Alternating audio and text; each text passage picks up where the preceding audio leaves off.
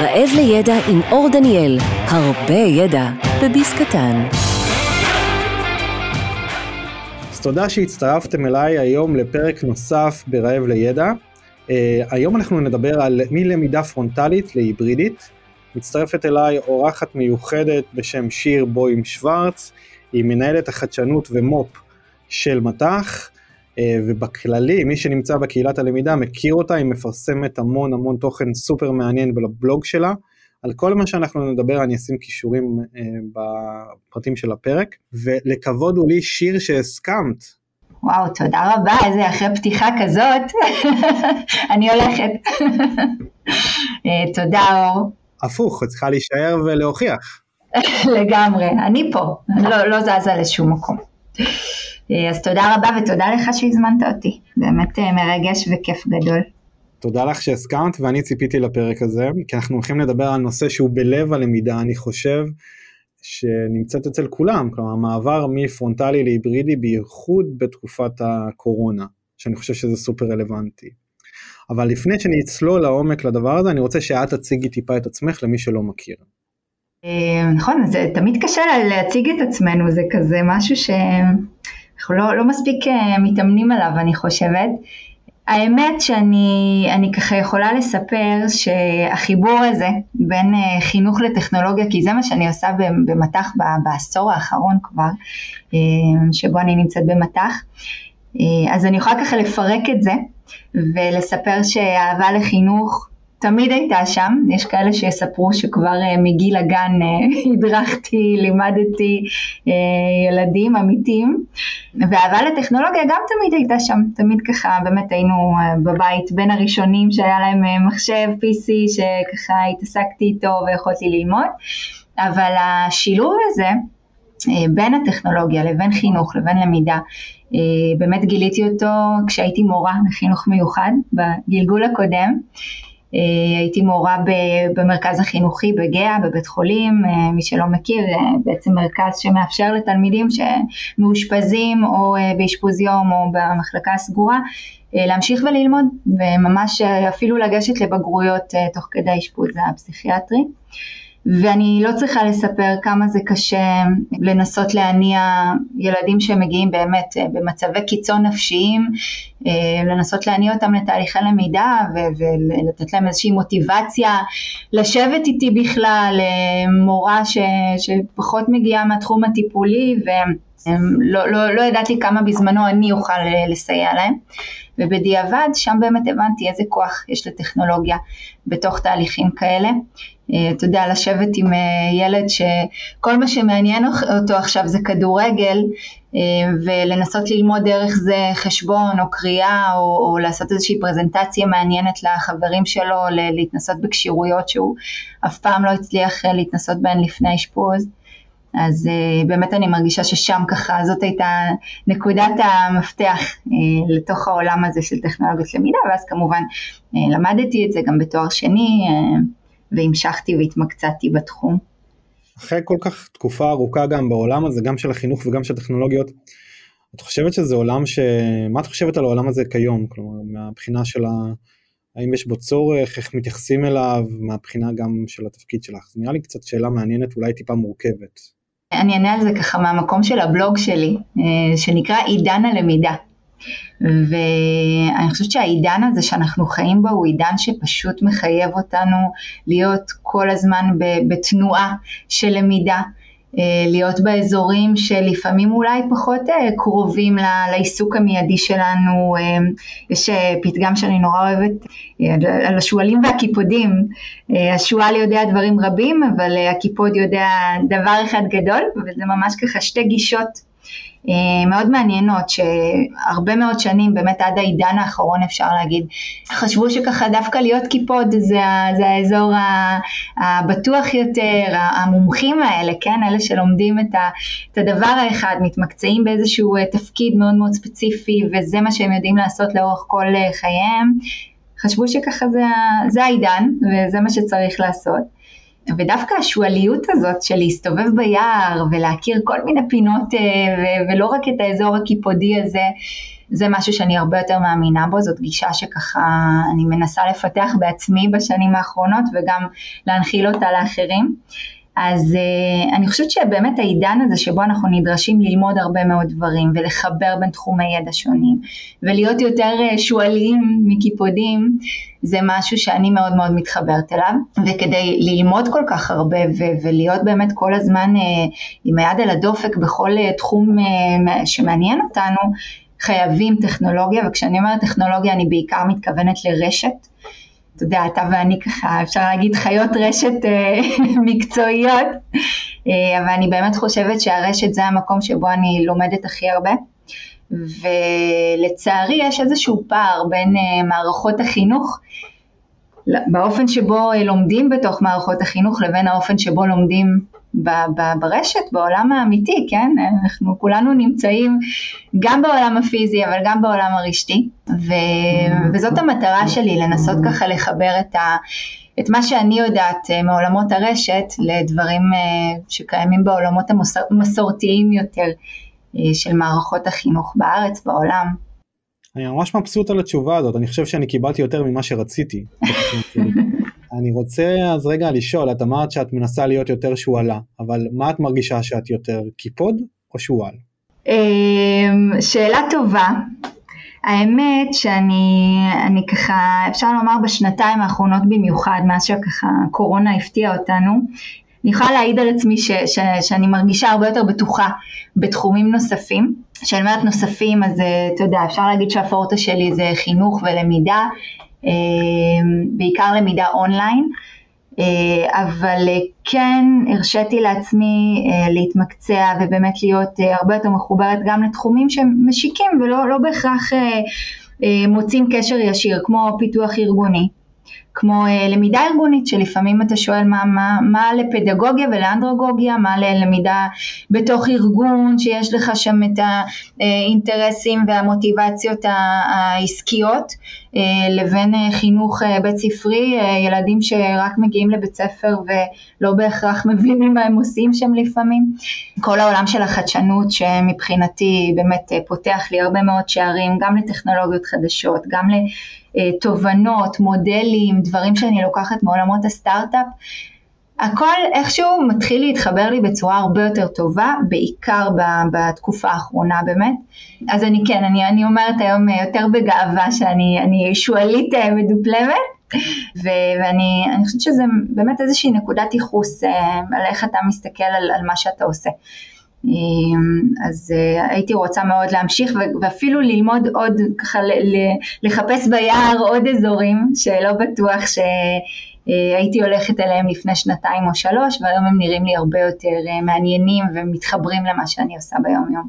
אני חושב שזה נפלא גם מה שאת אומרת כי אני חושב שגם מי שלכל מי שמאזין לנו זה גם דרך רגע להתבונן על עצמנו מה אנחנו יותר אם אנחנו קיפודים או שועלים ומה אנחנו רוצים להיות ומה נדרש גם מאיתנו להיות כי באמת אין ספק שיש פה shifting מטורף להיות שועלים אז הנה יש לכם דוגמה גם אה, מאוד רצינית דווקא על שיר שהציגה את עצמה ואת השינוי שהיא עברה גם שאני עדיין חושב שהיא קיפודה בעולם הלמידה וגם היא אמרה את זה אבל היא גם הופכת להיות שועלה בכל מיני תחומים נוספים שזה גם סופר חשוב. אני חושב שה... הדימוי הזה מאוד uh, מעניין וכיפי לכל מי שרוצה להשתמש בו, שהוא סופר, uh, סופר נחמד uh, ומקסים. ואני רוצה שנצלול עכשיו לנושא של הפרק, וקודם כל נתחיל עם הקללות, כן? כמו בכל שפה לומדים קודם כל את הקללות, אז יש, אה, יש קללות גם ב...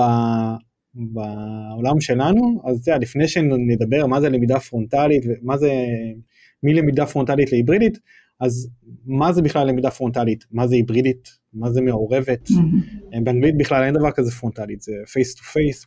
מה, הרבה קללות. אז מה אם אפשר רגע, מה הדרך הכי פשוטה להסביר לבן אדם שלא יודע בכלל מה, מה זה כל למידה ומה הייחודיות שלו במשפט, אני אשמח. אז אני אתחיל מזה שאני אה, קודם כל שמחה שהקללות האלה הפכו אה, להרבה יותר נפוצות אה, בתקופה האחרונה. אה, כי אנחנו אה, במט"ח, המרכז לטכנולוגיה חינוכית, אה, למי שלא מכיר, עסוקים בעולמות האלה כבר שני עשורים, באמת ככה מאז שנכנס האינטרנט לחיינו, הרבה מאוד שיתופי פעולה עם משרד החינוך, אבל גם כמובן הרבה מאוד מוצרים שפותחו in-house. ומושתתים על המודלים האלה של למידה היברידית, למידה מרחוק. ולא תמיד היו לי שותפים או אנשים שככה היה לי קל להסביר להם מה, מה בדיוק אנחנו עושים ב, ביחידות השונות שלנו בארגון שמתעסקות ב, בלמידה האינטרנטית הזאת.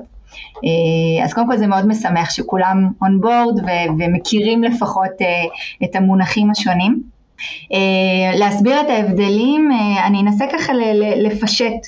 קודם כל אני אגיד שלמידה פרונטלית או face to face מה שנקרא, אה, היא חלק מלמידה היברידית, היא חלק אינהרנטי.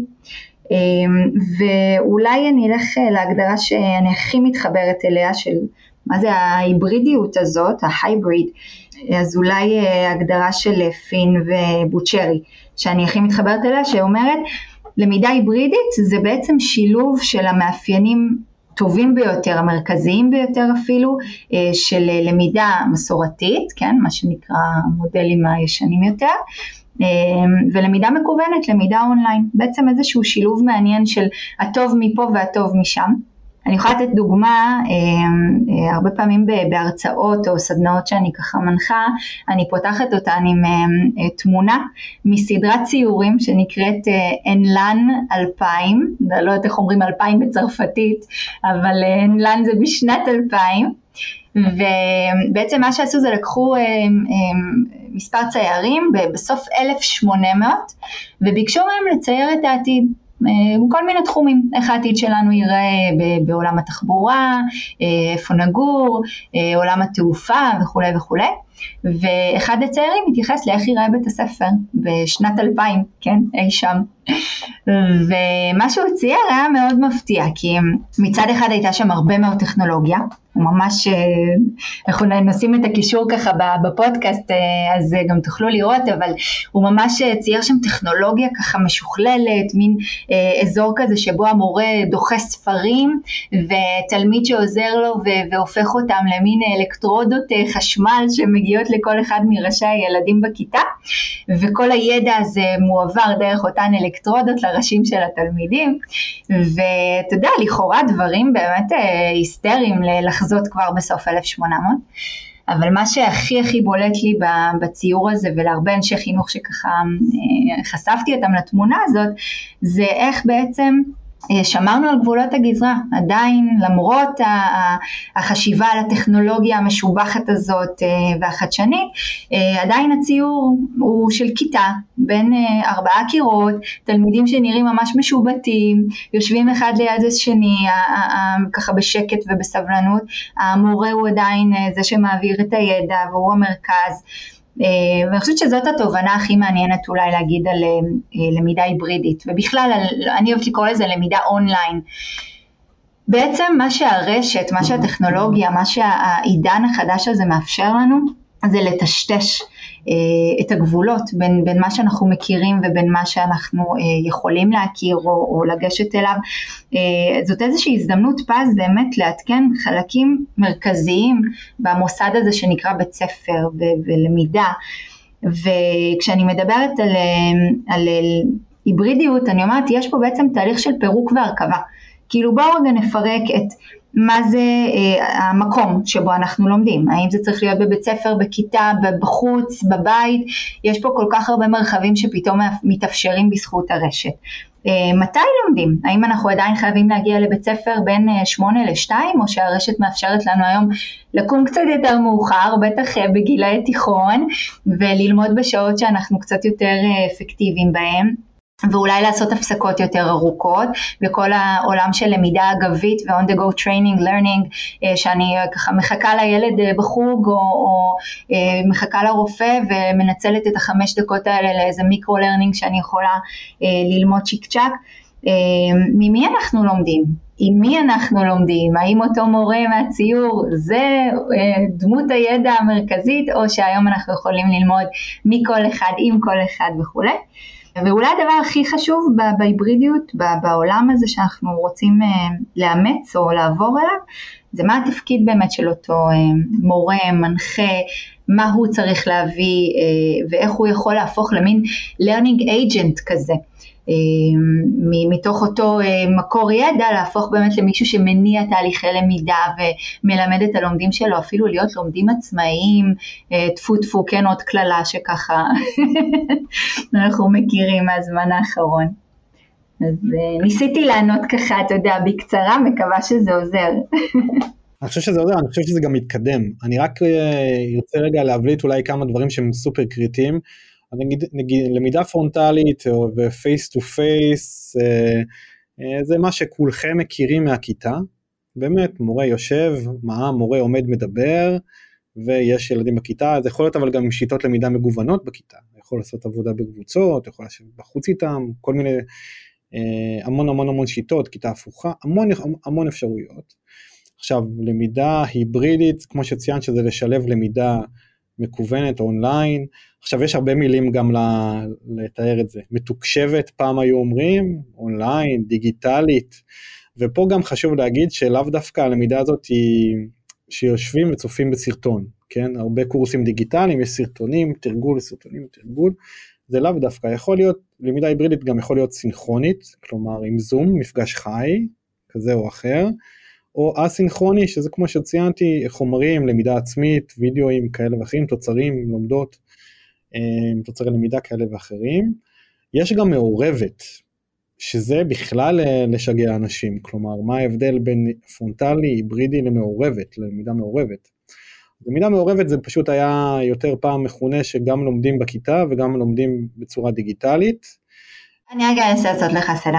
קודם כל, מבחינת טרמינולוגיה זה מאוד תלוי את מי תשאל, באיזו שנה שאלת אותו. אה, התחום הזה באמת הוא סופר דינמי, סופר מתפתח, זה גם אה, אחת הסיבות אה, ללמה אני אוהבת אותו. אני באמת אוהבת את השינויים האלה שככה מאפשרים לך ללמוד ולהתפתח ביחד עם המקצוע. אם אתה שואל אותי, מבחינתי, אז מכבסת מילים קצת, כן? הכל הוא בסופו של דבר מתכוון לשילוב של העולם הדיגיטלי, העידן הזה, עידן הרשת מה שנקרא, אמ, ביחד עם אמצעים מוכרים, מסורתיים, כן, של להיפגש פיזית, פנים מול פנים, לראות את הלבן בעיניים. אין אה, יותר טוב, אין פחות טוב, זאת גם הסיבה שאני באמת מתחברת להגדרה שהבאתי קודם. לוקחים את הטוב מכל העולמות שלנו, וזאת ההיברידיות בעיניי, באמת לנסות לעשות, וזה לא פשוט, כן, אני ככה אומרת את זה בנונשלנט, אבל אמ, זאת באמת אה, עבודה מאומצת אה, לשלב בין העולמות, להבין מתי זה נכון להיות פיזי בכיתה ומתי זה נכון אה, דווקא להשתמש באמצעים טכנולוגיים מרחוק ומתי זה נכון, אתה קראת את זה מעורבת מקודם, אבל מבחינתי גם לשבת בתוך כיתה פיזית ולהפעיל קהוט או כל משחק אחר או איזה סקר דיגיטלי אחר, זה גם סוג של היברידיות, אוקיי? זאת אומרת יש פה איזשהו שילוב של מספר מימדים שיכולים אה, להתרחש אה, בו זמנית. ואני יכולה לתת אפילו איזושהי דוגמה מעניינת שעשינו לאחרונה במטח, כי שוב העולם הזה של אה, באמת סינכרוני, אסינכרוני, מוקים, זה דברים שאני מכירה באמת הרבה מאוד שנים ופיתחנו הרבה מאוד קורסים והיינו שותפים להרבה פיתוחים מהתחום הזה, אבל אני דווקא רוצה להביא איזושהי דוגמה שהיא קצת יותר אה, עדכנית נקרא לזה אולי, שמביאה באמת אה, כיוונים אה, מעניינים אחרים. יום המשפחה האחרון, לדעתי הוא היה בפברואר שנה שעברה.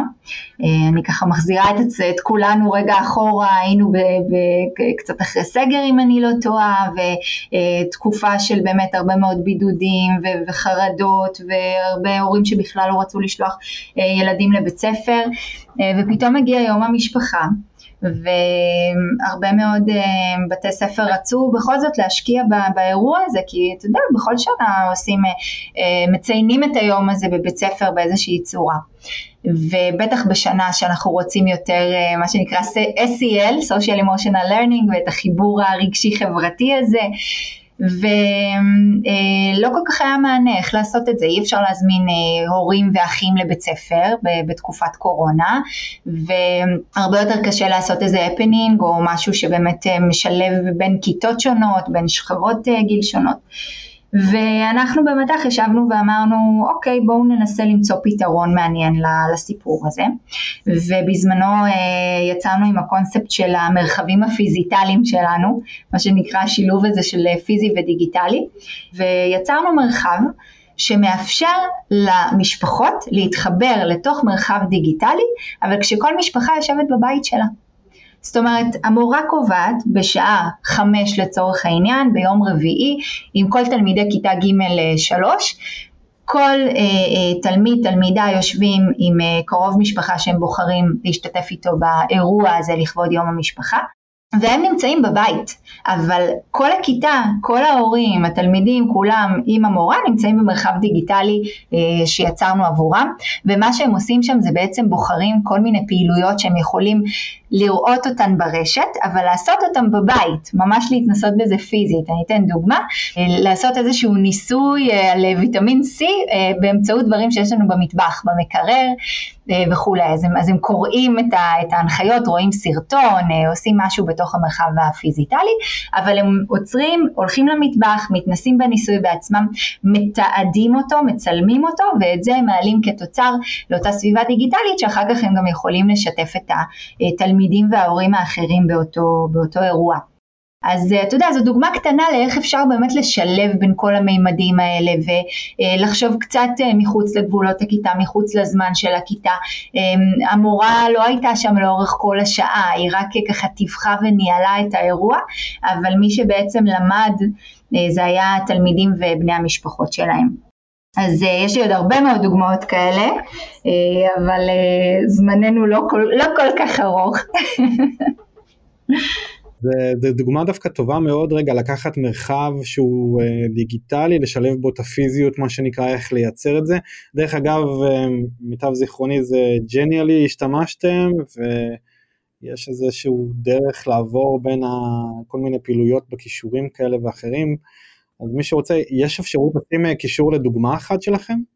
אה, קודם כל בוודאי אפילו אה, למספר דוגמאות בשמחה, אני רק אדייק, ה-MVP שעשינו, כן, ההתנסות הראשונה, שאגב הייתה ביחד עם משרד החינוך, עם המזכירות הפדגוגית, באמת היה על ג'יניאלי כדי רק, אתה יודע, לראות התכנות, להבין אם יש ביקוש, ובאמת זה היה חתיכת צונאמי, הסיפור הפיזיטלי, ואז ממש יצרנו תשתית על המערכות שלנו, על הסטודיו של מט"ח, אה, אופק, אה, אז היום בעצם כל מורה שיש לו סיסמה, שמשתמש בסיסמה לסטודיו של מט"ח, יכול ליצור בעצמו מרחב פיזיטלי, מרחבים, כמה שהוא רק רוצה, אה, ויש לנו גם מרחבים שיצרנו, כמו המרחב הזה של יום המשפחה, שיש בהם כבר ממש תכנים ותהליך ניהול למידה שהוא המלצת הבית, מה שנקרא, למורים. אז זה על המערכות שלנו, אבל כמובן שאפשר לעשות את זה בהרבה מאוד טכנולוגיות אחרות. מעולה, אז מורים שרוצים להשתמש בזה יכולים באופק וכל אלה שאתם בארגונים או במוסדות אחרים כאלה שאין לכם אופק אתם יכולים לעשות את זה בכלי דוגמת ג'ניאלי וגם יש עוד הרבה כלים אחרים. אני רוצה לקפוץ דווקא אז אה, אם קפצנו כבר ממש להארדקור של דוגמאות אז איך עושים טרנספורמציה באמת כן זה לא בכוונה הפרק הזה לא קרוי טרנספורמציה אלא מלמיד, מלמידה פרונטלית להיברידית כי עשו למילה טרנספורמציה קצת אה, גם מכבסת מילים ב... בקורונה הכל הוא טרנספורמציה. אז פה אני לא חושב שהכל משתנה לחלוטין, אבל אני כן הייתי רוצה להבין איך עושים התאמות מתהליך למידה שהוא פרונטלי להיברידי. אז אולי נתחיל ממיקרו למקרו, אז נגיד בשיעור, מה הטיפים שלך לאיך לעשות את זה נכון, איך להעביר אותו לשיעור פרונטלי לשיעור היברידי. אה, וואו, שאלה מצוינת.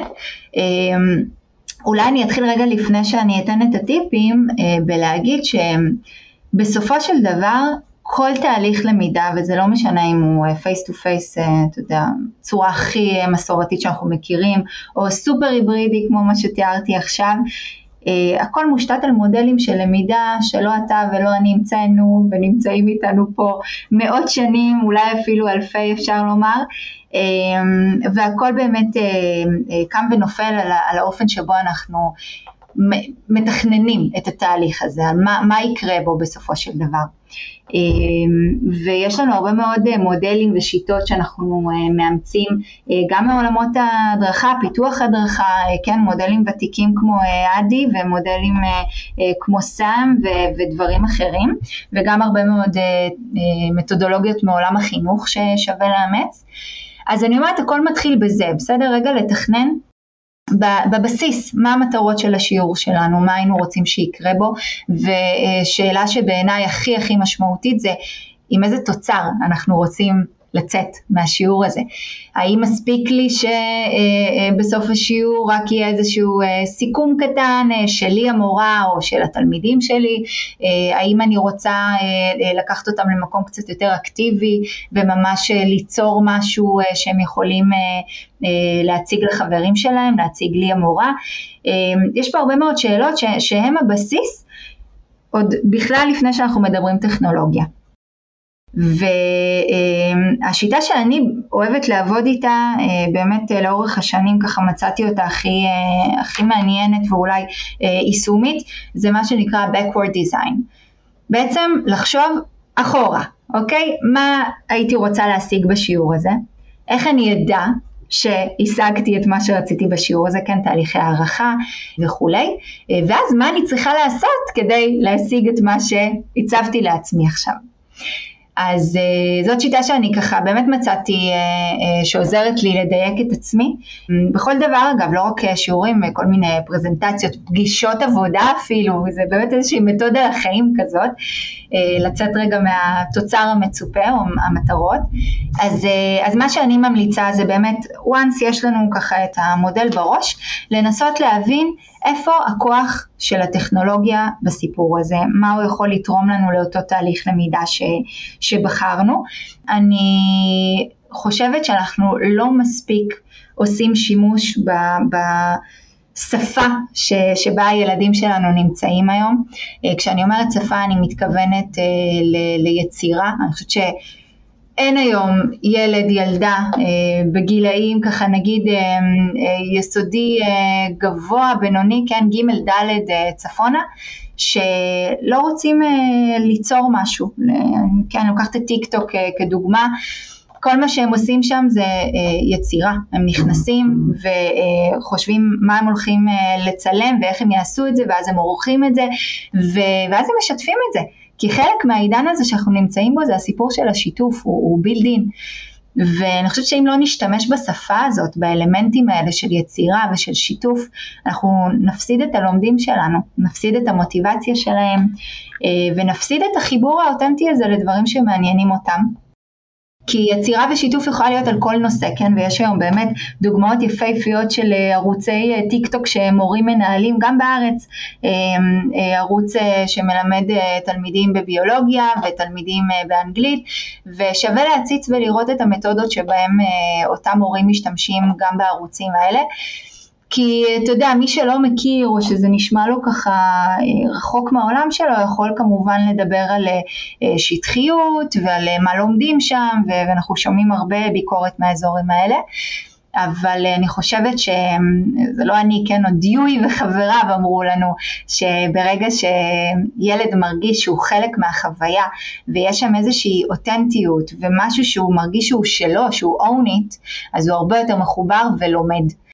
אה, אז אני באמת אה, מאוד ממליצה לחשוב ככה בתוך השיעור איפה המקומות שבהם אפשר להשתמש באלמנטים האלה של שיתופיות, של יצירה אה, ובכלל לעשות דברים שמאוד קשה לנו לעשות בין ארבעה קירות ובלי יותר מדי אמצעים. למשל לצאת החוצה לאיזשהו משחק כזה של חפש את המטמון שיש היום הרבה מאוד יישומים שעוזרים לנו לעשות את זה ולנהל את זה מרחוק. בסדר? אני המורה לא צריכה להיות עכשיו עם כל uh, uh, תלמיד או קבוצת תלמידים שיצאה לחפש רמזים uh, בסביבה חוץ, uh, כיתתית. Uh, אני יכולה לנהל את כל התהליך מאיזושהי מערכת טכנולוגית שיש לי בכיתה. אז באמת יש הרבה מאוד דוגמאות מהעולם הזה ואני חושבת שהבסיס הוא להבין מה אני רוצה ללמד ומה אני רוצה להשיג בתהליך הלמידה שלי, בלי קשר לטכנולוגיה, ואז לנסות להבין איפה הכוחות אה, של הטכנולוגיה והרשת יכולים לתרום לאותו תהליך למידה. אה, ואגב, בשביל זה גם צריך אה, להכיר, כן, את העולם הזה, ולדעת מה היישומים והאפשרויות שטומן בחובו, ואני חושבת שגם בזה מאוד מאוד התקדמנו. יש לנו היום הרבה מאוד מקורות ידע נפלאים למורים. אה, שבהם הם יכולים ללמוד ולחפש אה, אה, יישומים מעניינים, מתודות מעניינות, הזכרת כיתה הפוכה, מאגרי וידאו באמת יפהפיים שאפשר להשתמש בהם והרבה מאוד כלים שמאפשרים engagement, כן, בעגה שלנו, את אותה מעורבות של הלומדים בתוך תהליך הלמידה.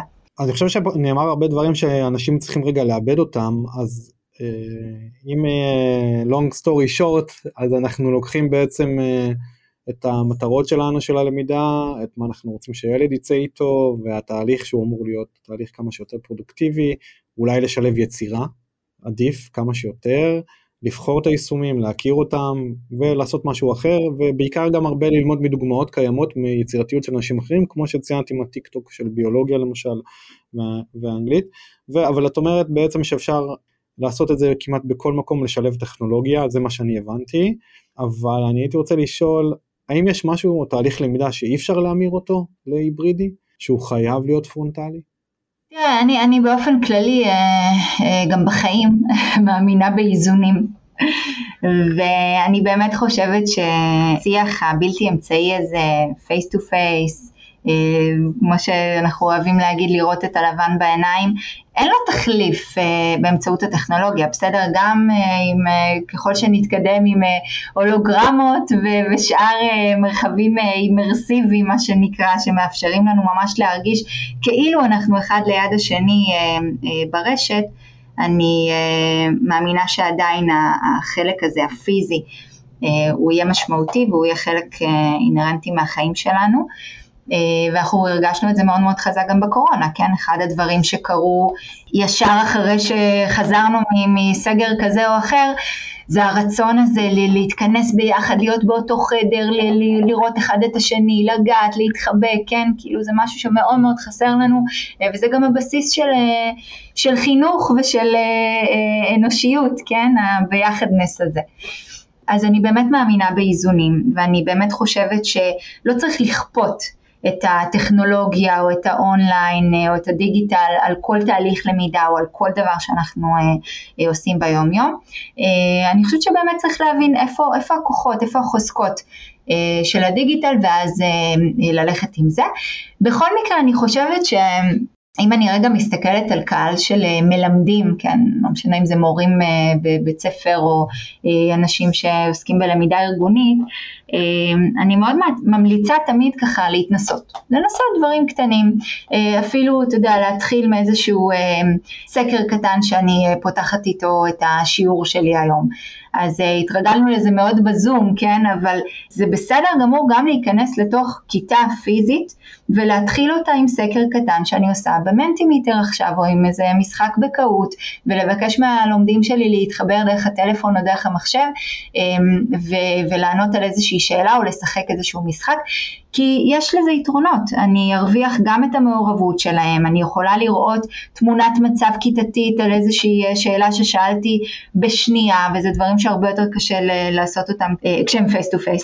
אז אני אומרת, גם ההתנסויות הקטנות האלה שהן לכאורה נראות לנו ככה, בסדר, מה זה רק שתי דקות מתוך שיעור של אה, שעה וחצי, בואו ננסה, בואו ננסה להכניס את זה ככה לשגרה שלנו, ליום יום שלנו, לאופן שבו אנחנו אה, לומדים ומלמדים, ויהיה לנו הרבה יותר קל.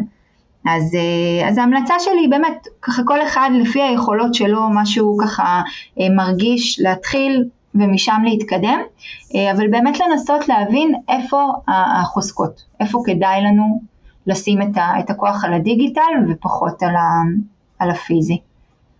אני מאוד מתחבר למה שאמרת, אני באמת חושב שלא צריך uh, לכפות את הטכנולוגיה, אלא להשתמש בה מתי שצריך ובצורה נכונה, שזה סופר קריטי, ונעשות הרבה טעויות נפוצות בעניין של להשתמש בטכנולוגיה, במיוחד בלמידה בצורה נכונה, ופה אני רוצה דווקא ללכת לעסיסי, לג'וסי. תמיד יש ויכוח, אני חושב שהוא קיים מהרגע ש... הומצאה, למידה מתוקשבת, דיגיטלית, אונליין, היברידית, מהרגע שהיא הומצאה ומהרגע שהיא נוצרה, אני חושב ששאלו תמיד מה יותר אפקטיבי. מה, ואני חושב שיש על זה אולי עשרות או אלפי מחקרים, אני לא יודע, מאות מחקרים, על מה יותר אפקטיבי, ללמוד בדיגיטל או ללמוד פרונטלי? מה את חושבת? שאלת השאלות. אמ, אז זאת באמת שאלה שעולה הרבה מאוד שנים.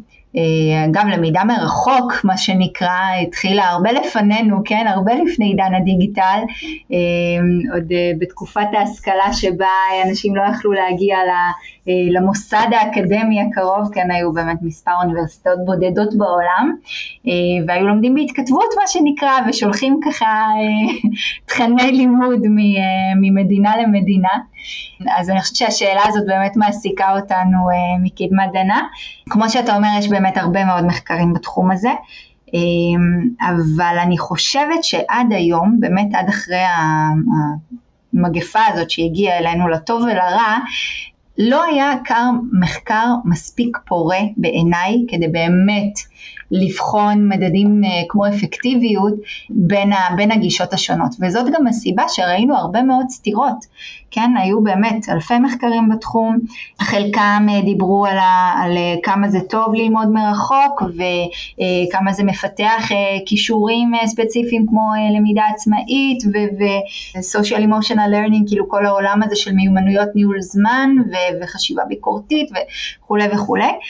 ומהצד השני אנחנו גם אה, רואים הרבה מאוד אה, ביקורת ומחקרים שמראים שזה דווקא לא, לא, לא מראה שום אפקטיביות, אפילו להפך, יש הרבה מאוד מחקרים שמדברים על כמה הפיזי יותר אפקטיבי כשמדברים למשל על, אה, על הישגי תלמידים. מה שכן אנחנו רואים במחקרים האחרונים זה שלמידה היברידית יותר אפקטיבית מלמידה מרחוק.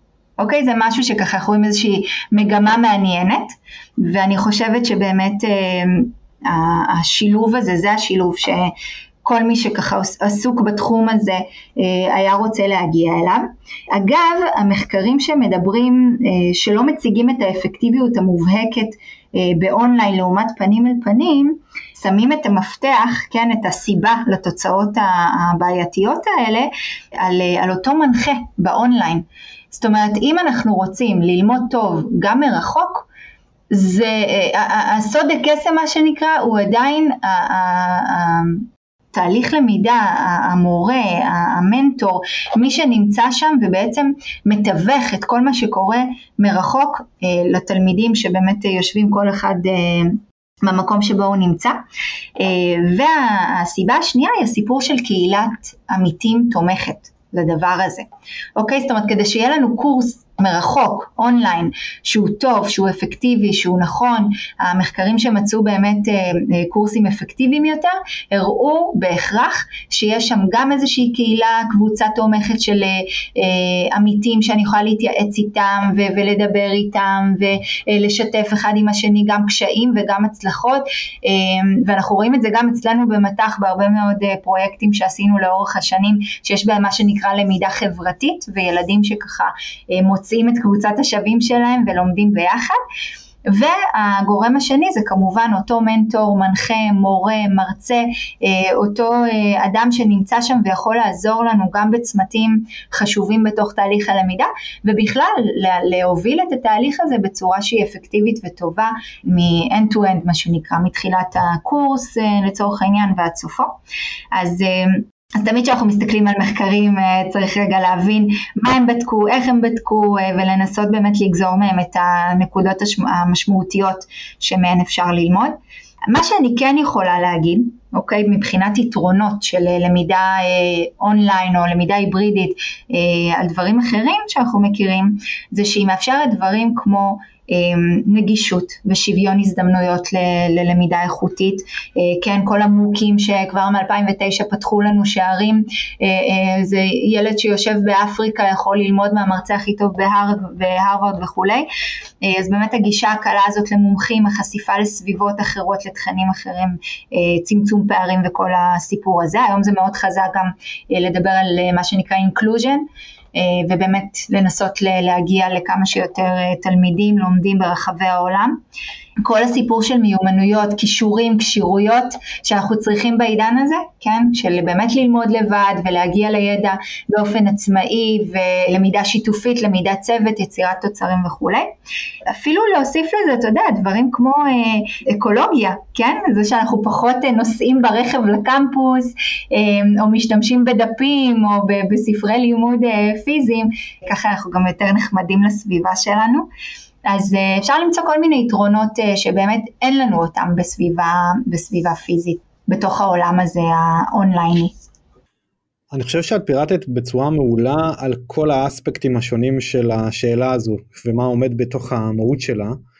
אבל אני חושב שגם את יודעת יש עוד מחשבות פה שאנשים בטח אומרים לעצמם והם עדיין כאילו אה, משמעות של הטכנולוגיה בתוך תהליכי למידה אבל בסופו של דבר מה שמסתכם הוא שהפדגוגיה והאנדרגוגיה אה, ואיך שמובילים את התהליך חייב להתבסס על מה שאת אמרת בהתחלה, על הפסיכולוגיה שלנו, של איך שאנחנו לומדים ואיך שהזיכרון עובד ואיך לעשות את זה נכון, והמון המון שיטות למידה מגוונות, כמו שאת ציינת, כיתה הפוכה, עבודה בקבוצות, למידה שיתופית וכו', שכל זה חייב להיות בבסיס של כל מי שמתעסק בלמידה, בין אם זה פרונטלית, בין אם זה היברידית ולא משנה איך נקרא לה, כלומר זה הבסיס שחייב להיות טוב לא משנה במה נשתמש אחרי זה, אם נדע להשתמש בו נכון, הוא יעבוד טוב, הוא יהיה אפקטיבי ככל הנראה. וזה קטע עם המחקרים, כי יש מחקרים תמיד שיגידו לכאן ולכאן, וספציפית אני חושב שזה באמת uh, תלוי, תלוי באיך עושים שימוש בתהליך ואיך מייצרים את התהליך בצורה נכונה, ושהטכנולוגיה תשרת את המטרות של הלמידה, ולא יכופפו את הטכנולוגיה שתהיה מגניבה וכיפית ומהנה, כי זה לא רק זה, זה צריך להיות אפקטיבי ולעשות את זה נכון. אני חושב שהרבה מהתשובות בפרק הזה יגרמו לאנשים לצאת ולחשוב שנייה יותר על המהות של הדרכים שהם מייצרים למידה ואני חושב שזה משהו שהוא קריטי. ומפה אני אלך לשאלה שאני אוהב לשאול וגם אנחנו לקראת הסוף זה איך את לומדת משהו חדש. וואו. אמ, האמת שאני חושבת שגם לפני התפקיד הנוכחי שלי, כן, אני חושבת ככה לאורך החיים, אה, הלמידה תוך כדי תנועה הזאת זה משהו שבאמת תמיד תמיד ליווה אותי. אבל אני חושבת שגם השתכללתי בזה ובאמת מצאתי לעצמי כל מיני שיטות להכניס למידה גם אה, עם הלו"ז הצפוף שלי ואתה יודע בתקופות שככה יותר קשה לפנות לזה זמן כי אנחנו כל כך עמוסים בפרויקטים אה, ובמחויבויות שלנו. אה, ואני באמת יכולה להגיד שהיום אין יום שבו אני לא לומדת לפחות משהו קטן, חדש, מעניין, שככה מתחבר אה, אה, לתחום שלי. איך אני עושה את זה? האמת שבעיקר בעיקר באמת כמו שסיפרתי אה, מקודם אה, בזכות הרשת. אני עוקבת אחרי אה, אנשים שהם אה, מעניינים אותי שיש להם איזשהו say ואני יכולה באמת ככה אמ, לראות מה הם מפרסמים ושולחים לכל מיני מאמרים ורפרנסים ודוגמאות שככה אני באמת באמצעותם נחשפת אליהם ואז הולכת ומעמיקה ובודקת וחוקרת. אני בהרבה מאוד קבוצות פייסבוק וקבוצות וואטסאפ ויש לי אפילו אמ, לא יודעת כמה מכירים את זה, זה, זה די ותיק, אבל uh, לאחרונה כשאני שואלת אני מקבלת הרבה תגובות של אה, לא ידעתי, לא הכרתי. Uh, לגוגל יש שירות שנקרא גוגל אלרט, שבעצם מאפשר לנו אה, להזין מילות מפתח כאלה שמעניינות אותנו, כאן אצלי למשל זה גם חדשנות וגם למידה וגם פיתוח ארגוני ועוד הרבה דברים, אה, ואני בוחרת מתי לקבל עדכונים חדשים שיוצאים אה, על אותן מילים, אותם אה, תחומי תוכן, ודרך המיילים האלה אני גם לומדת הרבה, מתעדכנת, פתאום יש איזה משהו, מושג שאני לא מכירה אז אני הולכת ו- ומעמיקה בו, וכמובן אה, גם בצורה מסורתית יותר, כן, אם זה קורסים או ללמוד מחברים חברים ואנשים והרצאות ואני באמת מנסה לעטוף את עצמי אה, באנשים שאני אוהבת ללמוד מהם. אה, אגב, אה, אחד האנשים שאני אוהבת, שלצערי כבר לא איתנו הרבה שנים, זה אלווין טופלר, שכבר בשנות ה-60, כן, בספר שלו Future Shock, אמר לנו שהאנאלפביתים של המאה ה-21, שבה אנחנו חיים, לא יהיו אלה שלא יודעים לקרוא אה, ולכתוב, אלא אלה שלא יודעים ללמוד. אה, הוא דיבר גם על unlearn ו-relearn, אבל באמת אני חושבת שהמיומנות הזאת של ללמוד כל הזמן ולהיות בתנועה כזאת של אה, להכניס דברים חדשים, להוציא דברים שאולי קצת אה, צריך לעדכן, זה משהו שכולנו חייבים ולא משנה באיזה אה, תחום אנחנו נמצאים, ובטח כמלמדים ואנשים שככה מכינים את הדור הבא או אפילו מלמדים מבוגרים ורוצים ככה להעשיר את עולמם ולמקצע אותם.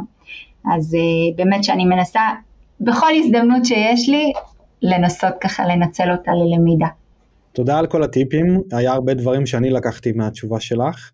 אמ, דבר אחרון, האם יש משהו שהייתי צריך לשאול ולא שאלתי? אה, וואו, שאלה קשוחה, אור. אה, אולי, אולי אה, שאלה שככה שואלים אותי הרבה בזמן האחרון, מה יהיה? לאן זה הולך מפה? כי אנחנו באמת באיזשהו צונאמי כזה, בעיקר בתחום של העתק, אה, טכנולוגיות למידה, אה, ובאמת, שוב, לא משנה אם זה בבית אה, ספר, באקדמיה, בעולם הלמידה הארגונית, לאן, לאן אנחנו הולכים מפה?